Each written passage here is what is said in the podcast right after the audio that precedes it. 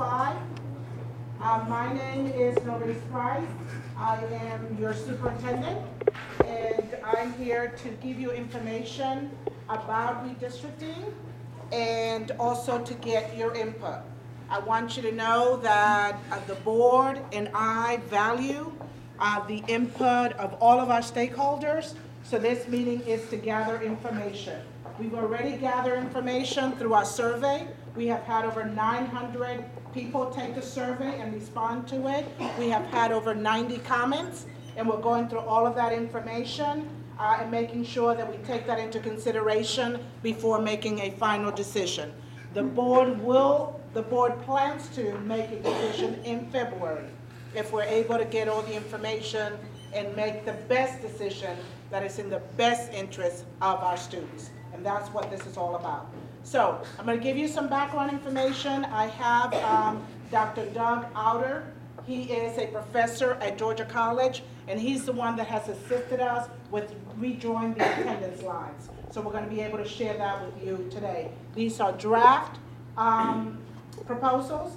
No final decision has been made. So I want to make sure that you're clear about that.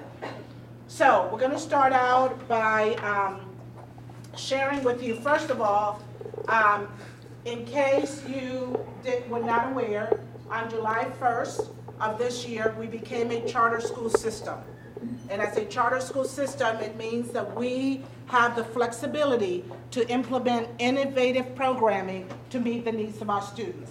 It also means that we believe that our parents and community members have a say in the decision-making of the school district. And so we have established governance teams at each of our schools made up of teachers, parents, and community members that provide me with recommendations that I then consider before taking to the board. Those governance teams meet every month and are able to also provide additional input. So just make sure that you know that those meetings are advertised and they're open to the public. So we are a charter system, and our focus is that we are committed to excellence. So the agenda today, we're going to spend about 15 minutes just giving you an overview of the redistricting. We're going to talk about the pros and cons, so we're going to break you up into groups. We believe that it's really important for everyone to have a voice, and sometimes when you're in a large group that doesn't happen. So we're going to break up into small groups, and you're going to be able to look at all the options and give us the pros and cons of each of those options. We are going to come back and share some of those pros and cons in the larger group, and then we're going to bring it to a close and talk to you about next steps. So we have about an hour and 15 minutes is what we plan for this meeting. So understanding the issue, we are very proud that we serve 89% of the elementary school age children in our community. And we do not take that very lightly, we take that very seriously, and we appreciate the fact that you have entrusted your children to us. 89% of the elementary school age children attend our public schools. Baldwin County School District has not changed its attendance zones in 19 years. A lot has happened in 19 years in our community. It is time for us to change our attendance zones. So that's not an option. We need to do that in order to balance our enrollment. We also, as I've said, have gotten a lot of changes. And then we have too many students here at this elementary school, and we have too few students at Midway Elementary.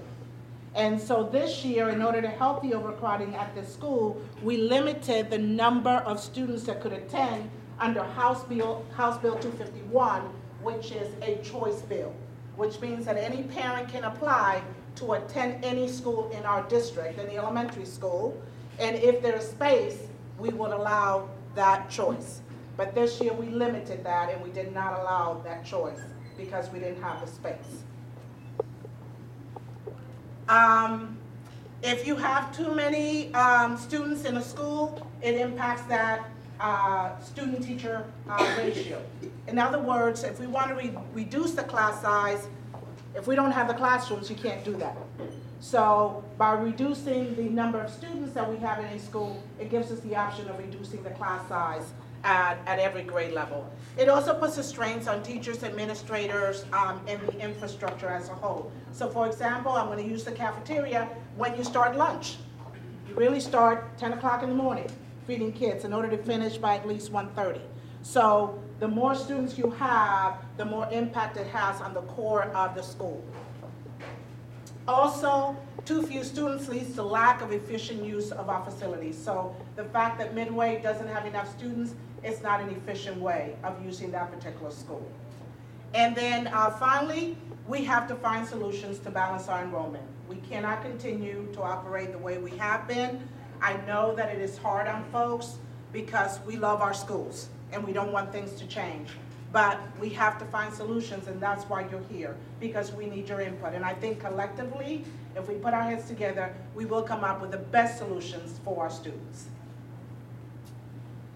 So, some of the options that we put out there as part of the survey, I have already eliminated one of the options, and that was the option of looking at K1, 2, 3, 4, 6.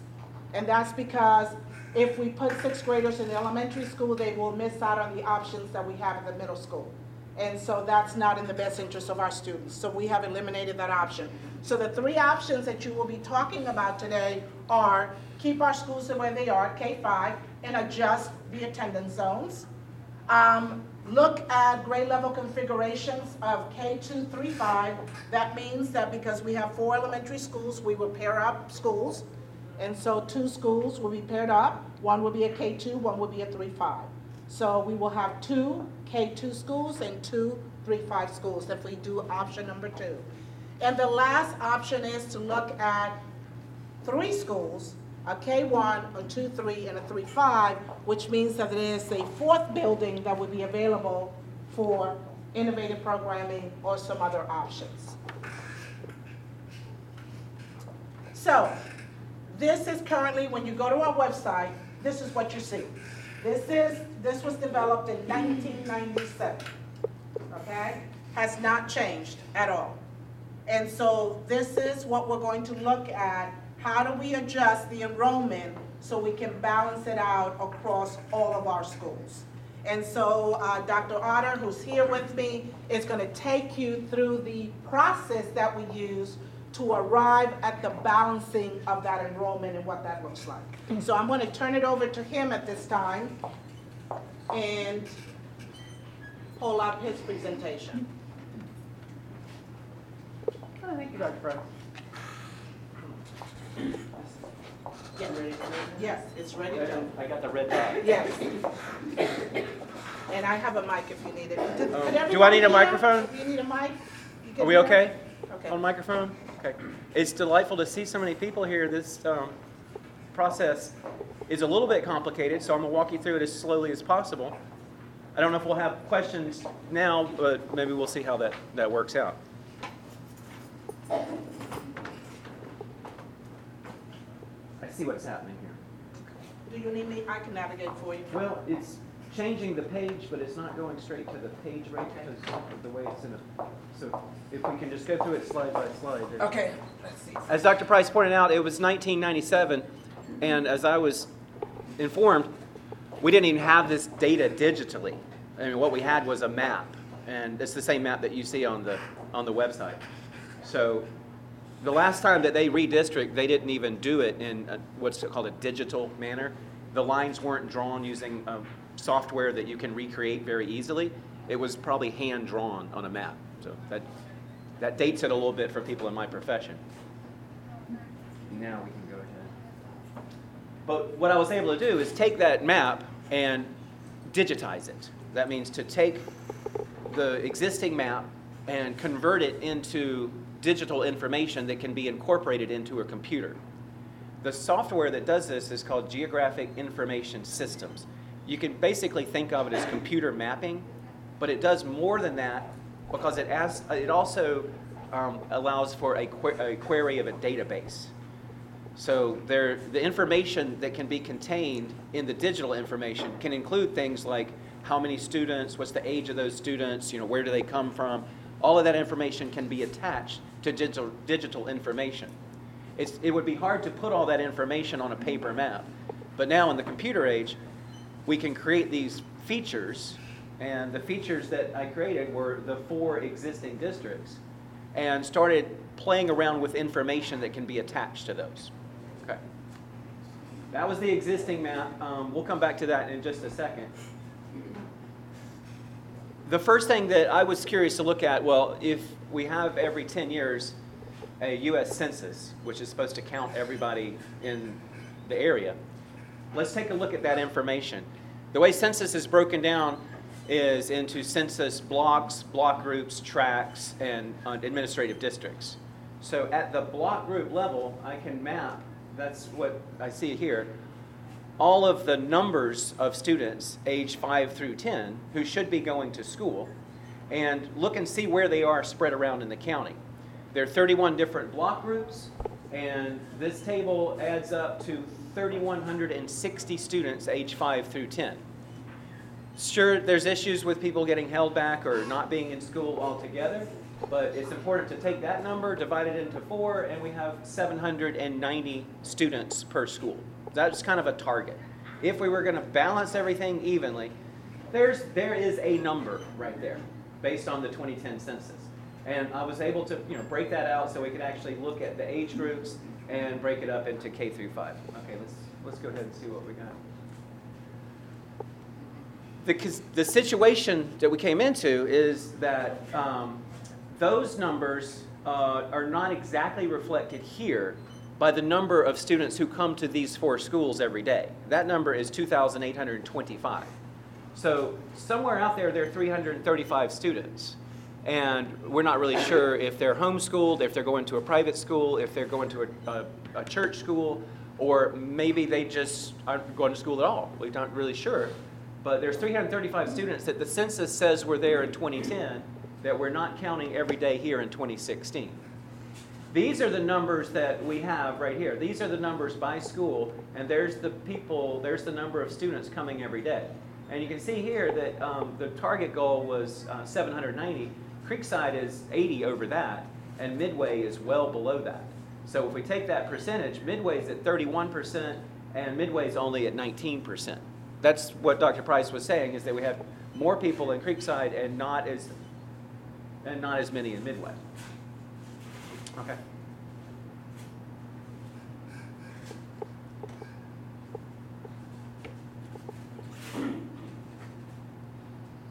So some of us in our preliminary meetings, especially the member, board member Jackson, pointed out that a lot has changed in 6 years. And going back to 2010 data might not have been the best thing when we have actual addresses on most of the students in the school system now. So the district provided me with the addresses for 2,654 students. That's not the same as the 2,825 that you just saw, because some people were missing. That's what was shown up here. Some people had P.O. boxes. Some people lived outside of the county. That was only 5, but I couldn't very well count them. But there was over 100 students who have P.O. boxes as their address, and so we don't really know where they live right now.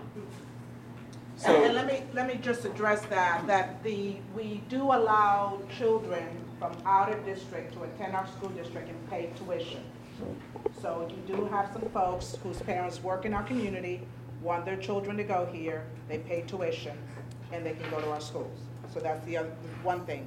And then with the P.O. boxes, those folks that have a P.O. boxes, I just want you to know that we are going to ask them to provide us with proof of where they live. So the P.O. box is not going to serve. So those folks are not counted in the numbers that we have here, because we're not sure where they are, where they live right now, but they're attending our schools. Thank you for that clarification. So there's the numbers again. The census says around 3,160. The number of students coming every day, mostly, maybe not rainy days, 2,825. And we're able to figure out where 2,654 of those live. These are the dots that are shown on the map here. And I hopefully we'll have a little bit better maps in a second. And I do have the other PowerPoint in my pocket if we need it. Let's go ahead. So my objectives going in were not just to put my colleague, Dr. Mead, on PowerPoint, but I was glad to see him there, but also to have balanced enrollments, sensible boundaries, efficiency, and fairness. For the sensible boundaries, I wouldn't think that you would want people who live next door to each other going to different schools. That just depletes a carpool or, you know, the competitiveness of students, you know, working on their projects together and things like that. So the lines should be drawn in places that don't divide collectives, neighborhoods. The lines should be drawn along a major highway, maybe through the backs of neighborhoods so that this neighborhood goes there and that neighborhood goes there, or some other useful division. Efficiency and fairness means that we have a system in place now. Well, let's not throw everything out. Let's kind of start with what we have. If it's already working, let's keep it. And to be fair, things need to be balanced. Okay? So the process is essentially to take that digital information, the computer feature is the terminology for it, and redraw it. Once I redraw it, it's almost like you put a holiday cookie cutter over a big slab of cookie dough, and you come out with different shapes. I'm constrained to coming out with 4 different shapes, and those 4 different shapes have to include all of the county. That's the only real constraint. So the lines can be drawn as long as efficient, fair, and makes sensible and balances the numbers. Every time you cut a cookie, you pull it out and you start to tally up the numbers, and you see, well, how does it play out? How many students here, how many students there, how many students there, and start to look at the numbers, okay? Everybody, if you understand the process, are you ready to see the result? Okay, let's go to the next slide. I'm not sure if that shows. We may have to pull your, oh, well. That is the scenario, and hopefully we'll get in there, and the one with the tables. This is the, let's stay on the map first, and then we'll go to that, because all the second one does is adds the dots on there. And I have other zooms of that.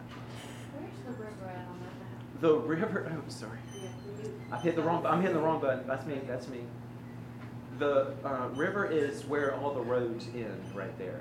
Okay. You see how there's no roads that do anything except for Highway 22? And the lake is up here. So what are the boundaries of those? I'll get to that in a second. Yeah. We'll zoom in a little bit and take a better look at it. What you see in this map, and I apologize, it's small, and if you're in the back, we'll leave it up so you can come take a look at it. Would that be all right? Yeah, we'll pull it out. We converted it to a PDF. That's why we can play with it. But you could enlarge it. Could you? Yeah. Okay. And we'll just have to move it over a little bit. So I didn't spend much time going over the earlier one, but in terms of consistency, this is how the layout of the districts were in 1997. Sort of Creekside to the north, mostly constrained by Highway 212 and Merriweather, and somewhat by Jefferson and headed out toward the Country Club. Eagle Ridge to the east, which is pretty much everything across the river before, and this is a new line here. This is a new line which takes the southeast part of the district out and gets it to Midway. And our major thinking there was that the bridge over the river for the Fall Line Freeway is going to be ready any day now. Oh, it's ready. What? I got to go now. I'm not going to be the first to drive over that bridge? Ah. So it makes sense for the people who live in the southeast out Kings and Stembridge especially, because they'll just hop down to the Fall Line Freeway and jump over the bridge and they'll be at Midway. You can confirm this if it's true. But she just did. Okay. I mean, it does kind of make sense, you know. Okay, we'll get back to that part. Midway pulled in, you know, everything that had been in Eagle Ridge. There was some adjustment with Blandy Hills. Blandy Hills pulled in this neighborhood off of Midway. And I also made some adjustment down here in Coopers, because they had Coopers split with the railroad. Didn't make a whole lot of sense to take a community that tight-knit and say, you guys go there, you guys go there. Especially when they were going in opposite directions. You know, they're not even going to Blandy Road. So put Coopers all together with Midway. And then west downtown, west part of in-town had been in Creekside and moved it over to Blandy Hills to try to reduce some of the overcrowding here in Creekside. And so let's see what the boundaries are. Jefferson going all the way out to Log Cabin, and then kind of moving through the neighborhoods until it hits water, and then it's in water. That's a good division. You know, people don't swim to school so much anymore. Back in my day, though, that's, yes. Yes, ma'am.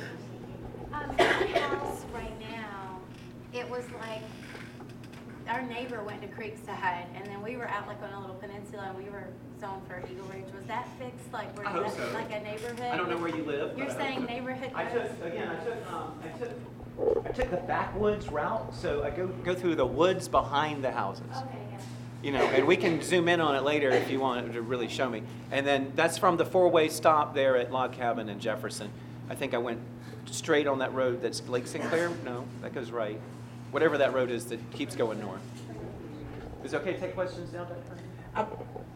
We will, but we want to do the presentation, do the pros and cons, and then we'll do interactive, but go ahead. Like, for instance, I live on Highway 212, and it looks like that line is right on 212. It is here. One side of the road would go to one school, one to the other? Up until Merriweather, but as you know, not many people live over here at Walter B. Williams Park. Not many people live over in Walter B. Williams Park. No, I'm on down. Right. So here's Merriweather, and the dividing line is through that neighborhood. Oh, you can't really see it. This is the dividing line here. Everything on Merriweather is in Creekside, out 212 is in Blandy Hills. Okay. There is one road I had to cut in half. I looked for where the houses were. I'm not sure that little cutoff road that goes through there. Low Road, right. Yeah, I had to just like, well, at some point, it's got to go somewhere. You know. This dividing line here is the Norfolk Southern train route. And that didn't change for the most part. It changed up here. But, and it's the same thing down in Harrisonburg. I had to cut it somewhere on Harrisonburg Road, so I just picked the train route. That's something everybody knows where the train goes across. You want to pay attention to that, right? Okay. So, and fortunately, we had our director of transportation here, and he said it kind of made sense as well to. Yeah. This is Fishing Creek right here. So that's a standard divider between Northtown and Southtown, and so we kept using Fishing Creek, and then it hits the river, and it comes out this way. And I just wanted it to go through that intersection of Kings and Stembridge, which is a landmark. So if you're north of Kings Stembridge, you're in one district, Eagle Ridge. If you're south of Kings Stembridge, you're in Midway. And from there on, it goes through private property. I'll probably go back and redraw that. I don't think there's houses on those. If there are, I'll make sure that the houses know which way they're going. I don't remember seeing houses there, but the roads and I won't get into it. If you've ever used Google Earth to navigate, you know what I was about to say. It's not always right. Okay, let's go ahead and look at the numbers. And we've got to make it smaller again.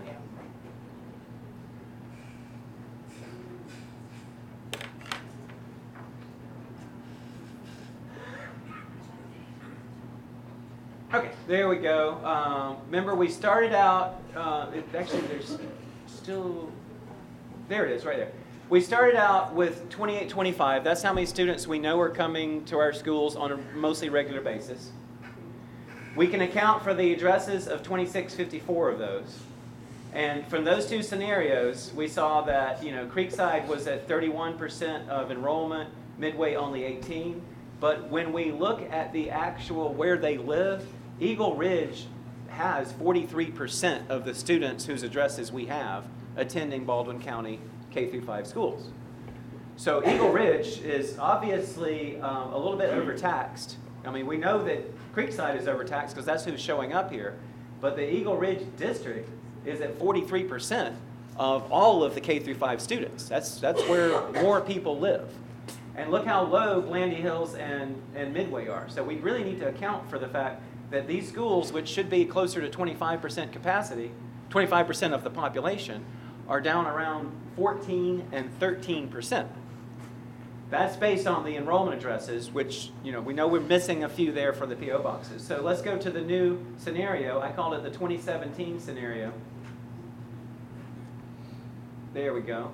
And this accounts for all of the students' addresses that we know, because we can't really account for people we don't know where they live. And it divides it along those lines into much more equitable fashion.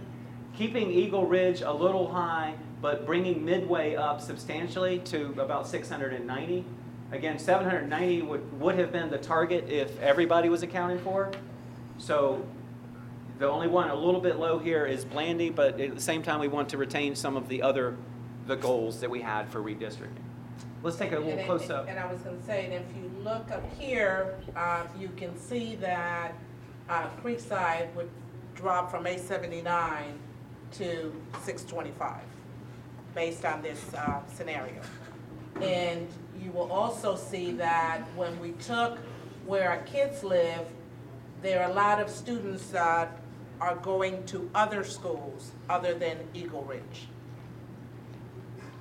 So the balancing, as you can see, allows room for growth, allows room for reducing class size, if we wanted to do that, and I think really maximizes the use of each of our facilities. Let's take a closer look. The next map shows right downtown. The red lines here were the pre-existing boundaries, and the colors in the background are the 2017 scenario proposal. So before, this was Highway 212 right here coming down to 22, and they had, I think, coming along the bypass, and I think you can kind of see what this is. They wanted this district, this was all in Creekside before, so this neighborhood across from the high school was in Creekside, and then they had the road coming along here, basically Fishing Creek there, and this line here was the railroad. And so we kind of put this neighborhood back together. And so I drew it along the railroad to Fishing Creek, came over behind the Grove Apartments, and this is Flag Chapel, going up to Clark, and then going to Columbia all the way to MLK. MLK going west to the hospital, and then headed out to the bypass and up 212. MLK going east over to Jefferson and going north towards the lake. Again, this boundary here is mostly Fishing Creek until it hits the river, and then I went through the woods there off of Kings Road. We can leave that up if anybody wants to see it. Okay. What's next? Oh, well, I think that's it. There's some more pictures, and I was happy to be able to put my good friend Chuck Claxton in as well with some of his students. He was my best friend in 8th grade. There you have it. Sorry I wasn't able to get Daniel McDonald in there somehow, but he showed up in person. Hi. Okay. Is the lower boundary of Creekside, is that 22? MLK to 22 there. And then goes across the bypass and then out 212. And then over here, that's MLK and Jefferson. Where does Low Road fall on that? Low Road is that connector between Merriweather and 212. I put a line down the middle of it because it's strange. It goes east-west. Everything else there goes north-south. Well, part of it is on the eastern side, Creekside, on the western side, Blandy Hills. Mm-hmm. Yeah, I had to put a line in there somewhere. I looked for the natural division and where the houses were.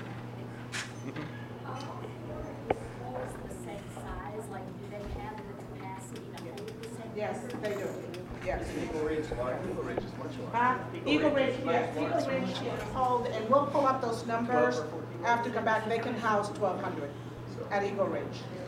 Yeah. What about the other thing?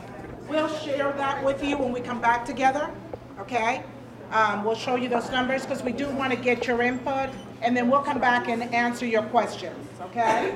And we'll have more interactive maps that you can see.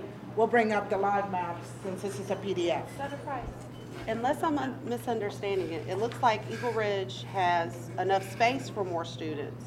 They're zoned for more students, but more of those students are choosing to come to Creekside. Has anything been decided to figure out why people choose Creekside? I love Creekside. Let me just say that we have to have successful elementary schools, and all of our schools have to be successful. Right. And so they are right. I know why people come to Creekside. I love it. I would choose to as well. So. And we have to look at perceptions that are out there that have a long history, and we have to begin to change those perceptions, and we have to make sure that whatever is working, let's say here at Creekside, that we evaluate that and see if those same things are taking place in the other schools, and if they're not, how can we make that happen? So we are evaluating that, but there's history there that we have to work hard to change. That's hard. But it's very hard. But all of our schools, I'm telling you, and I sound like a broken record, any community that is thriving has successful public schools. And so we have to make sure as a community that we work together to make sure that that happens at every single one of our elementary schools. We can't have some schools that are doing well and other schools that are not, because that impacts the economic development of this community. And so it is my job to work with our administrations, with our teachers, and with you as parents to make that happen. Is that going to be easy? Absolutely not. But can it be done? Yes, it can, if we decide that we're going to work together. And I say that you take back your public schools. You get folks to come back to the public schools. We're serving 89%. So obviously we're doing something right. But not all of our schools are viewed in the same manner as the Creekside. And so what do we need to do to change that? And that's what we're working on. I honestly think that's one of the biggest things that people worry about. It's not the physical distribution of the schools. It's if my child is not allowed to go to Creekside, are they going to get the same education that I want them to get? Because looking at the map, I'm zoned for Creekside either way, which relaxes me a lot. But I worry about my friends who chose to come to Creekside because they love this school, just like I do. As far as the curriculum, as far as resources, it is the same at every single one of our schools. No, they're not. They have different exploratory options. They're not equal schools. They're not four equal schools. They don't all have options. We researched when we moved into the district, and the reason we moved here and booked this school is it was the only one that had all four exploratories, for example. Okay.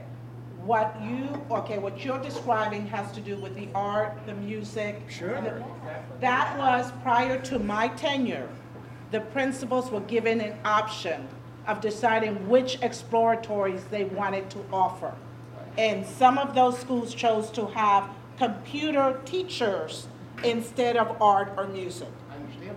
We are changing that. Okay. So the only school that does not have art is Blanding.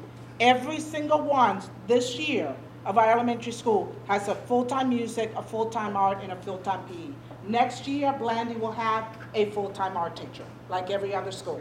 That is my job, to make sure that those resources are equal across all of the schools. But you're right, that was not the case. But I think some of that led into why the numbers are off. I agree. Okay. I agree with you. And that's what I'm saying. We have to look at what we need to do to change that. Understood. So that we do have all schools that are equal. So I appreciate that. Let me get your input, please, because I really want to hear your pros and your cons. And we won't take us much time, because I know you have questions, and I want to give you the opportunity to ask questions. And I will stay here as long as you need me, and as many questions as you want to ask. I'm open to it. But I want to get your input on these three options, okay? So what I'm going to do is going to divide you into groups. We're going to count off in groups of 5, okay?